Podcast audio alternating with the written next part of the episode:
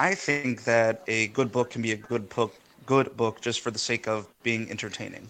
See, but you know, I I have my often purported theory of of literature and shiterature, um, and I would in no way put this book in the literature category. So is it either Would you? a book is either literature or shiterature?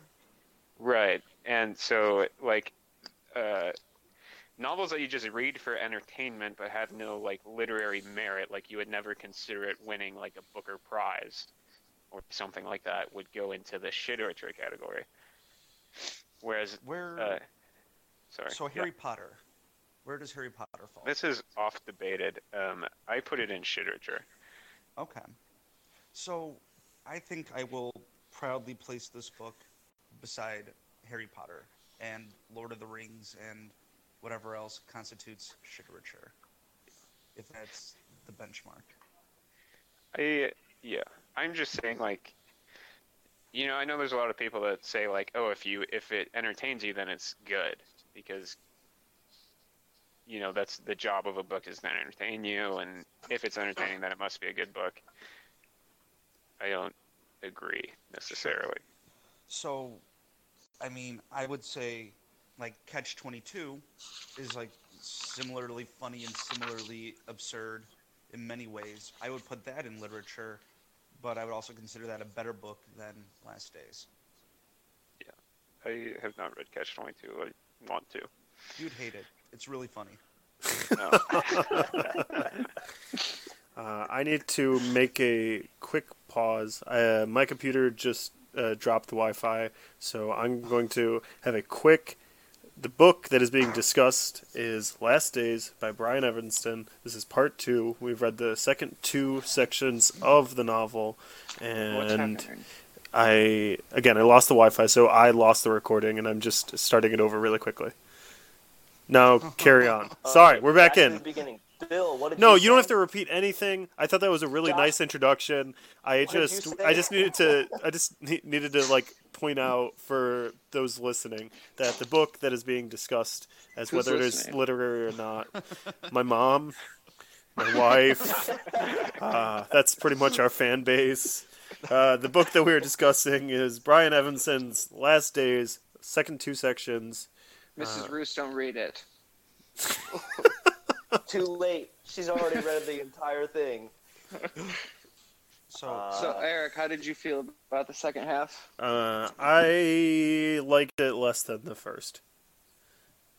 elaborate. I uh, what I I think what I liked about the first half is that it it brought us to this uh, to this establishment that had a mystique to it, and we ventured deeper and deeper into this cult, and we learned more and more about its inner workings, and started to uh, uncover some of the secrets that were going on, and then part two starts up, and I feel like it becomes a totally different book.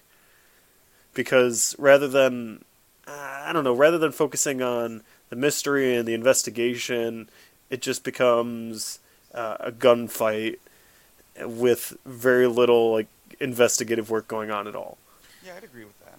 The acknowledgement at the end, though, or not the acknowledgement, at least um, the part that I have in my book says like the first part was written and published, and then the author saw it was getting some notoriety, so he wanted to write a follow up part to it. So that's kind of goes into your why it feels disconnected. Yeah, and it was. It's meant to be two different novellas um, under one title. Could you imagine reading the second one without reading the first, though? No. No. I mean, it's a direct follow-up. It's a sequel. It's like it's almost like a cash grab by the author. I almost call me crazy, but I feel like You're crazy. I I'd almost rather not have the second half. Like I feel like it destroys everything that it sets up in the first one. If we were trying to put this in the literature shelf, I feel like we need to not have the second half because it's the only half that I could take seriously. Yeah, the second one does get a little bit about muddled with extra. What about the second half that makes you not take it seriously that is different from the first half? I in the first half there was like a a plot that was heading in a certain direction. Where I feel like in the second half, you're just getting pulled wildly in crazy directions uh, with the author without really much foreshadowing or setup. It's almost like he didn't have a plan and he was just writing. Yeah, it's very the writing is the plot. I feel is very manic because you're with the Pauls and you're like, okay, I wonder what's gonna happen here, and then he just gets out, and then he gets attacked by the other group, and then he starts his like mad crusade against the other group. It just Because he's God. I I just feel like cops are after him. I feel like the first half is well paced, whereas I feel like the second half is absolutely manic. I I uh, I agree that the second half is a lot worse than the first half. I felt like the second half was a giant like action movie cliche, you know, because like people kept sneaking up on people, and Klein kept like knocking people out like instantly. Right? How many I- I times did tried he to- pistol I tried somebody? to keep a body count, but I, I didn't bring my copy of the book. But it was like in the teens. Oh, it was more than that. He killed dozens. He killed the whole Several- compound. And also, let's talk about how Klein got shot in the head and just walked away the next day. Like what? That was the literary value. He killed somebody by shooting him through the eye, and then he How got shot the- through the eye. The part where he cuts off the guy's head, and then like the beginning of the next chapter, he's like, "I'm handling this incredibly well." but I, I actually liked that part of Klein because I was like, I can now accept Klein's actions because he is insane. Whereas Yeah. before, I couldn't accept his actions because he just didn't make sense. Now he still doesn't make sense, but it's okay because no one would make sense in this situation. it's established. I'm handling this incredibly well. So can I can I read a quick little section? Um, and I know this doesn't really follow any trajectory that we're talking about, but the the book's manic and it's so funny. Um, so on page 142, this is when Klein has killed a couple of the guards entering the compound, and uh, then he like takes the form of a guard. He pretends to be one. So another guard comes up. Is everything okay? The figure asked. Everything okay? Klein said. What about those shots? That wasn't from here, said Klein. No? Where's your partner? Down the fence a little way, said Klein. He went to see if there's a problem. Well, that's not procedure, said the man. I told him not to do it. the man purred softly, then sighed, and then, a different note entering his voice, he asked, Why haven't you turned on the lights? Klein quickly shot him, aiming for his head. Man- I just imagine this like, like this brief moment of like, oh shit, I've been found out. Let me just kill him. Like, Oh I don't know, dude. I thought that was so funny. Um, another thing that I was a little surprised at was uh, the what was his name? Frank, the detective. Mhm. Yeah. Yeah. I don't understand how there could be two secret societies with assassin amputees, and you find somebody on the road who has an amputation, and you don't immediately think like maybe I should go talk to the Colts. Like, I don't, I don't amputation.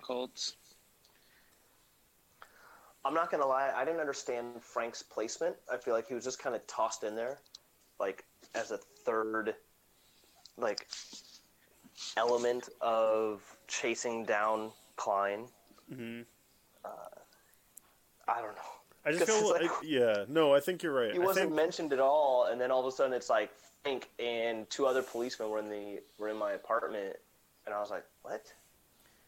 but Frank was pretty. What? I think with all those crimes being committed, you needed some law enforcement.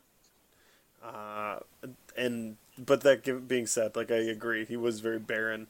The only scene that I think was recognizable with Frank is when he was pushing his pen into Klein's wounds to get information out of him. Mm-hmm. And don't forget, like, the long, tortuous, uncomfortable conversation that Klein has with him uh, when Frank is in the hospital. Oh yeah. That was not my favorite part of the book. What does he say again? Um, oh, hey, I killed a bunch of people. Why are you telling me? Uh, uh, uh, oh, you should go to the police station. Uh, I killed dozens. Like, yeah, you- I forgot. You know, and like He's- he's just, I brought, I I, brought don't you this head. I It's brought, like, I hey, brought what you got there? Severed head. it's like, what in the blue blazes? Why would you bring that here? Why don't you put it on the nightstand so I don't have to see it? Better yet, on the floor. like... And same thing with, uh, with Rams and on his way out of destroying everyone at the cult. He's like, oh, you want me to leave the head here for you? Would that help? Yeah. And Rams is like, no. and which, which which leads me to believe I don't know, and that's why I that I see the comedy in it because just from a personal reference, uh, when I filmed uh, Pegleg Cop Two, which is a video that I uh, made in my high school days, we intentionally made it like a detective comedy, and one of the things that happens is we have a severed head as a prop, just because we thought it was really funny. And I think the author thought the exact same thing because Klein at one point is like kicking the severed head like a football across the floor, and I just, I just can't imagine you're writing that scene and not laughing at yourself. He uses it to bust out a window so he can crawl through. Yeah, like there's no way that's trying to be serious. Definitely was trying to be serious. So you're saying he has like the same mentality as a high school writer? I, I think he's playing with the detective tropes. Don't think What so. are the detective tropes though? Hard-boiled detective without, or that's, that's With nothing to lose. yeah, with nothing to lose. That's dedicated and driven to f- finding an end to the crime. Okay, Black but and like, white, smooth jazz music. what's Klein's background? What doesn't he have to lose? Uh, he doesn't Uh, have any friends. His hand. How do you know that? Yeah, yeah. What are you talking about? How do you know? They just talk about how depressed he was at the beginning. Yeah. yeah. I know he Well, because he lost a hand. And apparently there was like some money stashed away at some point. There was one line about that. Oh yeah. No, they mentioned it a few times. Like he didn't Did have they? to work. He took the gentleman's money, so he had like a few hundred grand stashed Oh, yeah. away somewhere. Yeah. I, So I don't be okay. Is anyone else sad that they didn't elaborate on the guy who cut Klein's hand off originally? I'm very upset about that. I am like, if there's one downfall of this book that I have to highlight, it's the fact that we never hear back about that. Because I remember after part one, we were like, they're definitely gonna explain it. Like, Mm-hmm. Yeah. Then nothing. Hey, I've got a question. If we're if we're all good on the other stuff, Shoot. uh, so it, towards like the I think it was part three, um, in the last basically the last chapter stuff. Um, there's a long, or at least it was repeated many times, the idea of what it means to be human and what it means to lose your humanity. Oh God, Um, what what do you guys think paragraph. was trying? No, the entire section. It was riddled throughout. Like, I'm still human, right? I'm not human. I'm still You're human. never human. I'm not human. what I, Uh, Right. He, he only use What- one what do you think was- this humanity. right, which I didn't understand because he's like, if I only use one clip, that means I'm still human. But then he shoots this guy, breaks his neck with his heel, shoots another guy, strangles him to death through like it has to cover the hole with his hand. Like he's doing these very gruesome things around these gunshots that I would assume makes you less of a human. Um, anyways, what do you guys think the point was and all that? And What- I understand that you could easily say there was no point, but so I, I think I do have an answer for what he was attempting to do, and I, I'm not saying he does it well, but what I think he was attempting to do, it's because there was all that talk about him becoming being the son of God, Yeah. and that would make him no longer human, and that's why it was like juxtaposed with him losing his humanity through this violent Oh. act, because that's how the Pauls recognized him as holy, is through the violent act against Brashard. So now Oh. this ah. second violent act is like his ascension to godhood. damn, that's good. That is good. My my problem with it though is that, and I wish I had my copy of the book with me, but so he says like, oh, if I if I just use two clips, then I can maintain my humanity. And this is when he's like sitting in the bushes before he go- goes in. Mhm. And then a second, it's like, but Klein realized he doesn't care. Like he'll use however many it takes to Right. get a thing done. Something like that. It says that something along those lines. But then right after that, it goes back to like, man, I can only use one clip or I lose my humanity. Well, and then that it repeats that like two dozen times, and I'm like, but you just said, I don't care anymore. And Mhm. that's I don't know. I thought that that was a humorous point where he says, "Okay, I can only use six bullets," and then he reloads and he says, "Okay, I can only use six more." Yeah. Oh right, because he's about to leave the gun and start on a new clip, but he's like, I'm just gonna reload this gun, and oh, there's a loophole there, so I'll take advantage of it. Well, and then ultimately he says, "Fuck the gun. I'm just going to use the cleaver." So that Right. like talk Yeah. about Which a is descent. crazy. Yeah. So I feel like that was an especially disappointing part because I, it was set up like to be cool. Like it could have been like good, but he wrote it like the- the inconsistently, and But- it didn't work. Mhm. I, all right, but you just saying that, and I understand we don't have much backstory on the man with the cleaver, but isn't it kind of poetic that the man with the cleaver is the bad guy at the beginning, the one who severed the hand of our hero Klein, and then Klein then uses a cleaver as his weapon choice towards the end. Yeah. When I when I was talking about like the missed opportunity thing, I was talking more about the God part of it, like Mm. ascension to godhood part is what I was talking about. It is interesting. I didn't think about that. but he it kind of starts and ends with a crazy guy using a cleaver. I also was just sticking on that part, if I may say one thing. You you go through a house and you kill what two dozen people with a cleaver by knocking on their door and stabbing them. Eventually, somebody's gonna scream, and you would think everybody would realize what's going on. Like, like he literally went door to door, knocked, stabbed them. You know, like I don't know. Yeah. I just thought the fact that he killed several dozen people with one cleaver, I, I thought that was enough humor in itself. Let, like, let alone the the physical um, reality of something like that. But I guess, but they are in like a it. Especially closeted. with- they're all in like a closed-off compound. You know, like they took themselves away from society, so it's almost their Yeah, fault that these things happen. Imagine by the twenty fourth guy, you only have one arm. Like your arm's gotta be pretty tired. Like I don't think you're gonna get much force there. yeah. Well, the nice thing is the people you're attacking are also missing limbs, so Yeah, like significantly they'll have a more than time you. defending themselves. Yeah, because these are all 12s and uh, 11s and 10 and 10s because he cuts them down to uh, Ramsey, who's uh, 9. I just feel like this book is so unique that because it, it just stands out, you know. Mm-hmm. I and I feel like I understand that it's gotten a one star rating, but you're never for- gonna forget Last Days by Brian Evans. Like if I I wish. I'm gonna when we're when this podcast is running its 25th anniversary. Uh, Oh God. I'm going to be. I'm gonna. I'm gonna go to Ben. I'm gonna say, "Hey Ben and Ja." It's just a book that you won't be like, "Which one was that again?" Oh, who was the character in that? Because I'm gonna be like, yeah, but "Hey, like, ben, ben, remember Last minutes- Days?" And he'll be like, "Oh yeah, The Last Days." Oh yeah, friend Klein, friend Klein. And the Pauls, yeah, fr- and the Pauls. It's just so poignant. I just think it's so poignant. yeah, but it's like I'm also never gonna forget that time that I had to sk- scoop like human shit water, shit. Like that doesn't mean it's a good thing. So do you think? Would you classify this as just like shock art, or like just intentionally like jarring for the sake of like having an impact on the readership? No, I would qualify Naked Lunch as shock art. I would qualify this as an attempt at making a twisted thriller that failed.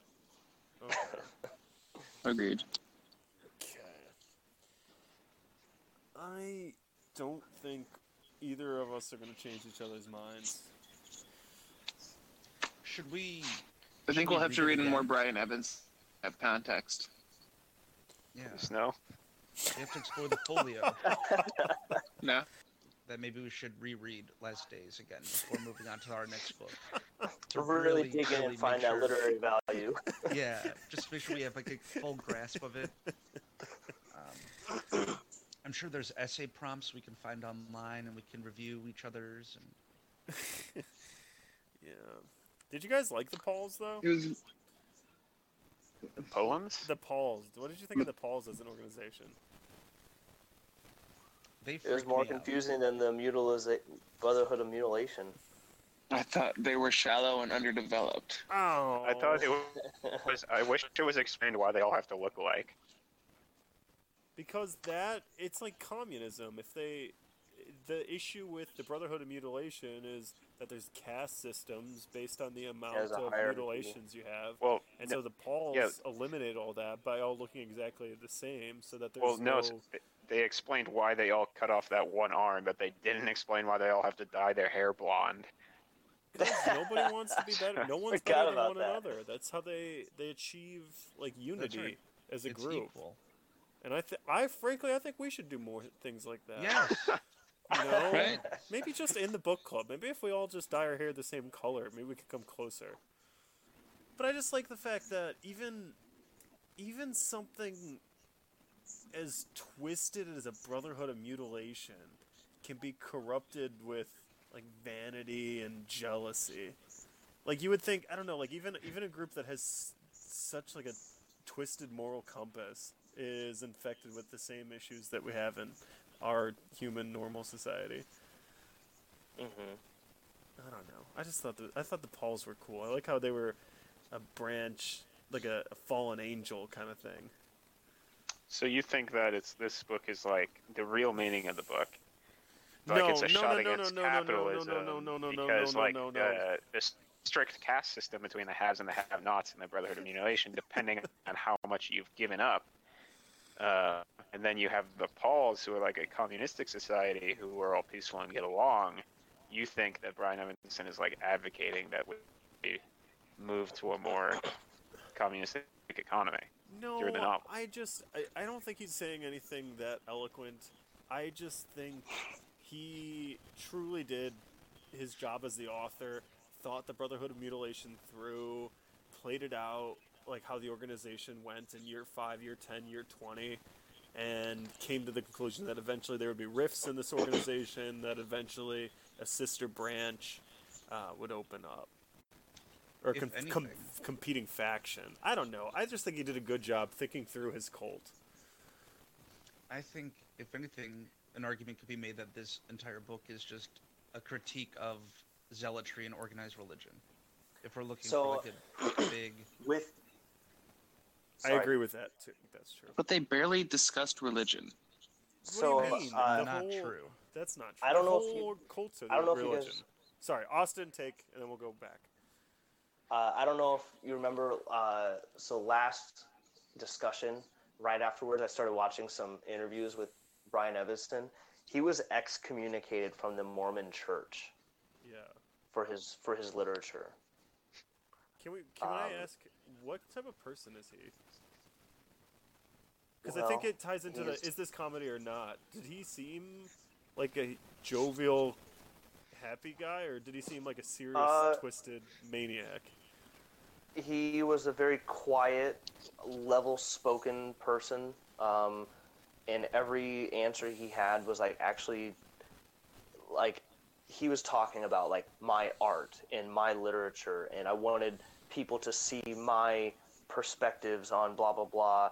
Um, he is primarily a short story writer, so I think that's why we get the boiled down version of this stuff, and why they're like those open ended plot hole type things are so rampant because I think short stories kind of carry that. Um, yeah, and I mean he's just he's just a guy, you know, he's just a guy doing his thing. he's just a guy writing about mutilation. Yeah, He's just a normal guy fixated on chopping off his own arm and um but back to Austin's original point uh, about the religion. I the Mormonism being excommunicated. I'd say though he's not I'd say though he's not talking about religion specifically, the the the appear or no, the the fact that the cults themselves have so much screen time in the book is him uh, medi- mediating on religion. What is he saying? Yeah, Wait, he- wait, what what- exactly? That they're messed up. I think it's a He's conversation critiquing about- religion by just saying that religion is messed up. That's his deep insight. I mean, when I mean- you, we've got two religious organizations in here, and when your religious organ and he's care and if if these two religious organizations are what we have to uh, use to figure out Evenson's viewpoint on religion, then obviously he doesn't think very highly of it because the two Oh, but it- organizations are fairly strange. But if I read a story where a, mil- a milkman stabbed somebody, I'm not critiquing milkmen just what? because of a course milkman you are. Then why'd you make him a milkman? Just I just picked the character. But There's no deeply insightful critique of milkmen just because he stabbed think- because he did something messed up. I think But that don't the think- critique here comes from the sheer ridiculousness of what these people are able or willing to do to try to ascend into a godly position. I just Well- think it's not as direct as you want it to be. No, because, Because if you were to cri- if you were to criticize the Christian church, how is saying that this cult is messed up a criticism of the Christian church?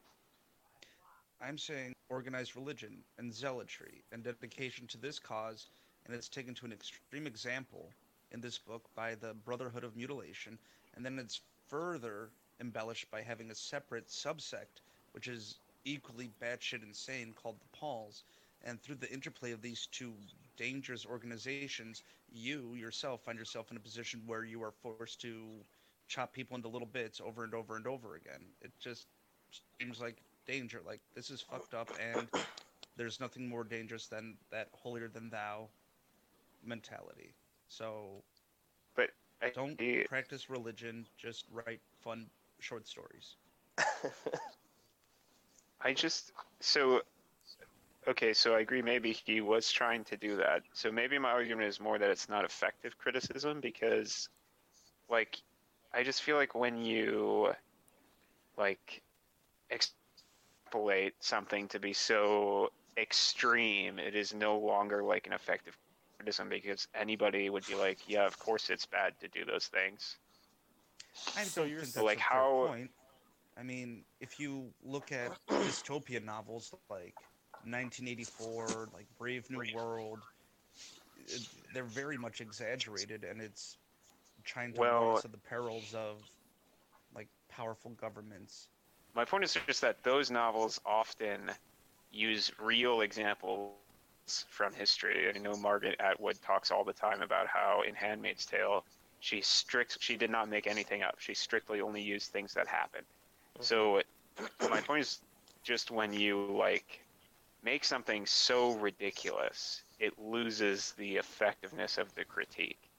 Because people who read it are just going to be like, yes, of course that's terrible. Like, of course nobody would do that. I don't hear any of it. I, I think what's happening is you're fixating too much on the amputation part of it. And if that's what you're looking at, of course it's wildly exaggerated and not based in fact. But if you look away from that and just focus on the like cult, the hive mindset that the organization has, I, I think that comes from. I think that's real. I think that's something that's religions have. And I think also that What else? What else is going on inside the cult? I I think again it's I think it's like a higher than thou attitude. I think it's a hive mentality. I think it's the fact that they're cut off from society. Once you excommunicate yourselves, then you've got then you're in a dangerous place because you don't have anyone to criticize what you're doing. You're just uh, the echo chamber, that like-minded individuals. I, I think there's a lot of things uh, like that going on in the cults that I feel uh, also happen in organized religion. So you think he's I- calling organized religion cults? No, I just think there's Yeah. problematic aspects to religion that he brings out through the cults. I I I just think you guys are giving him more credit than he deserves. I agree, and I I would just say that I think in order to make an effective criticism, it has to be applicable to like the average everyday Americans or whatever culture you're criticizing experience with religion. And the average church, I feel like, does not have that hive mentality, um, like exclusivity. I don't think that, and that, like, I don't know, just and I'm using anecdotal evidence just because from the people I know, I have not, I don't know anybody like that. Do you know religion- any Jehovah's Witnesses? I don't know anything about Jehovah's Witnesses. Do you know, Do you any know any Mormons? Mormons? Sorry, I, my headphones keep cutting out. Uh, So, when I was working at Culver's, we would have both Jehovah's Witness and uh, the Mormon Church come there. I don't know. During the summer, they would do like these retreats, and they would go traveling all over the country to recruit people to believe in Jesus. They had pamphlets talking about the evils of Yeah, sex yeah. and drugs and all that stuff, and they would literally try to convert me every single time they would always come in and because i was at work i had to be nice you know and i had to put on a happy face and i would talk to them hey where are you guys from da da da and every time it was presented at the beginning as hey we're just cool kids like we're just having fun and they would talk to me and i would like flirt with girls and stuff not realizing what was happening and then they would say so uh, what would you say about taking the leap or what would you say about pushing your faith just to that next level? And I'm like, whoa, I was talking to you about cheese curds just a second ago. yeah. and like, then they would like leave me these pamphlets. Then they would leave me their cards, like, please call us anytime that you feel that you're ready. And I'm like, that's crazy. Like, saying it's pointing out problematic aspects of religion, or it's being But- negative but- towards religion. But I, I don't think it's like he's trying to criticize your Sunday service. Like I don't think that's what he's trying to criticize. I think it's extreme cases of religion where it is like Mormonism or Jehovah's Witnesses who uh, are taking it more seriously than your typical Sunday going church. So he's Uh, he's criticizing a part of religion that most religious people would be to be criticized. And you guys think this is a comedic satire of a hard-boiled detective novel with light criticisms of organized religion? Yes. yeah. You guys are, All right. So I, I think we're just never going to be on the same page. Yeah, I, I, I just want to It reminds me when I was in Loyola, um, there was like this group of because Loyola's a, a Catholic Jesuit, school, Jesuit. and uh, there there were always these kids that were like trying to be like the cool, edgy atheists, you know. Mhm. And that's what this this like maybe Brian Evenson reminds me of. but I don't you think it could if he because he was in the Mormon Church, right? I don't know. Yeah. Correct. I was Brian pretty Evenson, sure. yeah. Brian Evenson was part of it for a while and then left, and so maybe it's just his. No, he didn't leave. He was excommunicated. He was kicked out of the church. Well, okay, yeah, yeah. No, what I meant is Brian Evenson doesn't have the best time with Mormonism. Uh, has negative feelings towards them.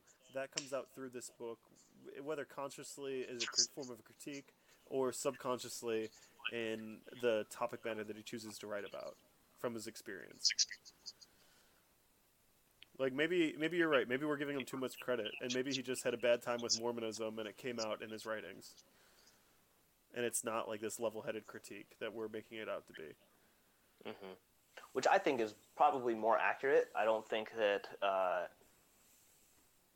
I don't think he was going for a very specific thing. He was just saying, in general, like big blanket terms type thing, like organized religion is chaotic. Um, and I don't say that, I'm not even saying that he executed it well or that it was a well thought out argument or that somebody should take it to that next level and say, oh my God, just avoid religion and cults altogether. Uh, if you want to join a cult, go for it. You may find good stuff there. Uh, but I do think that the conversation that it sparked between could it be or could it not be, I think that's pretty good. I think that's important too. Not so much that he succeeded in creating the criticism, but the fact that we're thinking and talking about it, I think, is is worth mentioning too. Yeah, and I think Right. we've found a good middle ground so. between. No, Josh, Josh, Josh, can we just find the middle ground? Can we be okay with the middle ground? I mean, I could I could look at a piece of shit and spark a conversation about it. That's what we're doing. can debate. Oh wow. Let's just let's just stick a knife in this. Josh, what what's your uh, out of ten? I, I would give it a one. All right. You you have the microphone. Uh, I I think that it's entertaining. I mean, I I would def- I would certainly give it a different rating if the question was how entertaining do you think it was? Let's But if- ask that. No, we can't change the question. No, it's just in Um, general. Like, I think he gets points for entertainment regardless. So Okay, you're right. No, you're read- right. That's fair. Okay, I up it to a three because I did did I did it did entertain me. I laughed at it. Uh, okay, so I'll up it to a three, but I found no literary merit at all. So that's, that's why I give it a low score. Okay, uh, let's keep it going with Ben. Yeah, three. Same reason. All right, I am going to go next. I, if it was just sec, if it was just the first half, I would have said six, maybe seven. But I just think the second half A seven? was, was very batty and crazy. Hey, I let you give your one, and I didn't criticize. Um, I didn't even. Uh, so crazy that overall I'd give it a five. So I'm gonna give it an 11 out of 10. I think this might very well be the best book I have ever read, uh, the best book ever written. Um, no, I'll give it. I'll give it a seven. All right. Um, and I will give it a five as well.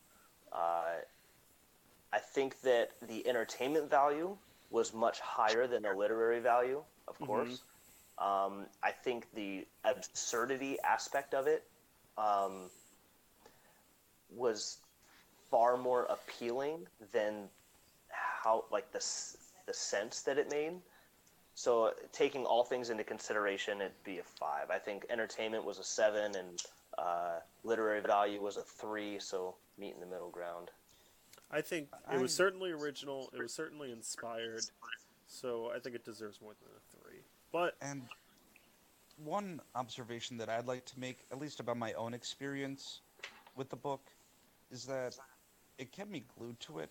Like it did have me wanting to know like what's coming next, and whether or not it was satisfying or whether or not it was a disappointment. There was never a point like, oh, this is fucking stupid. I want to put this down, or oh, this is fucking stupid. I can't finish it. So from start to finish, I did enjoy it.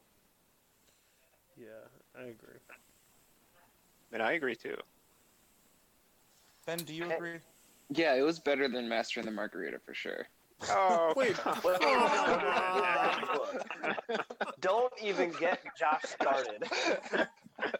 oh, So Uh, all that, I will told- agree. That book I just wanted to put down. This one I didn't mind finishing. Um, so all told, that gives this book an overall 4.6 stars per the book club. Uh, it was decent enough to finish, but it was not decent enough to read again or pass along to a larger audience. I'm just glad if we were. I'm just glad that we do this from separate locations because I feel like if we were in the same room, there would have been a brawl by this point. I understood. You know, I think you know it's what? good that you know what? Yeah, both no, no, yeah. But can I just? opinions. Yeah, I agree. I'm gonna say, yeah, we're con- yeah we're feuding right now. Yeah, some of us might go to s- up, uh, go to sleep upset with each other, and that's not good for a relationship. But I think for the podcast, it's good that we have opposing opinions. I think it generates better conversation as a whole. Yeah. That being But said, also, like, fuck you guys. Ben, this was a or great that book. being said, Bill, uh, we're gonna get rid of you. Josh, uh, one star. We're getting rid of you. I only want. Only fives and above. Yeah. That's right. Josh, you want to form our own book club? We'll be called the Poets. hey, uh, do we talk about next book now? That is it for Last Days. The next book that we are reading is by Saul Bellow. The novel is Herzog. Uh, stay tuned for what we're going to read as far as the first section goes. We haven't broken it down yet, but Saul Bellow, Herzog is the next novel that we'll be reading together. Two weeks.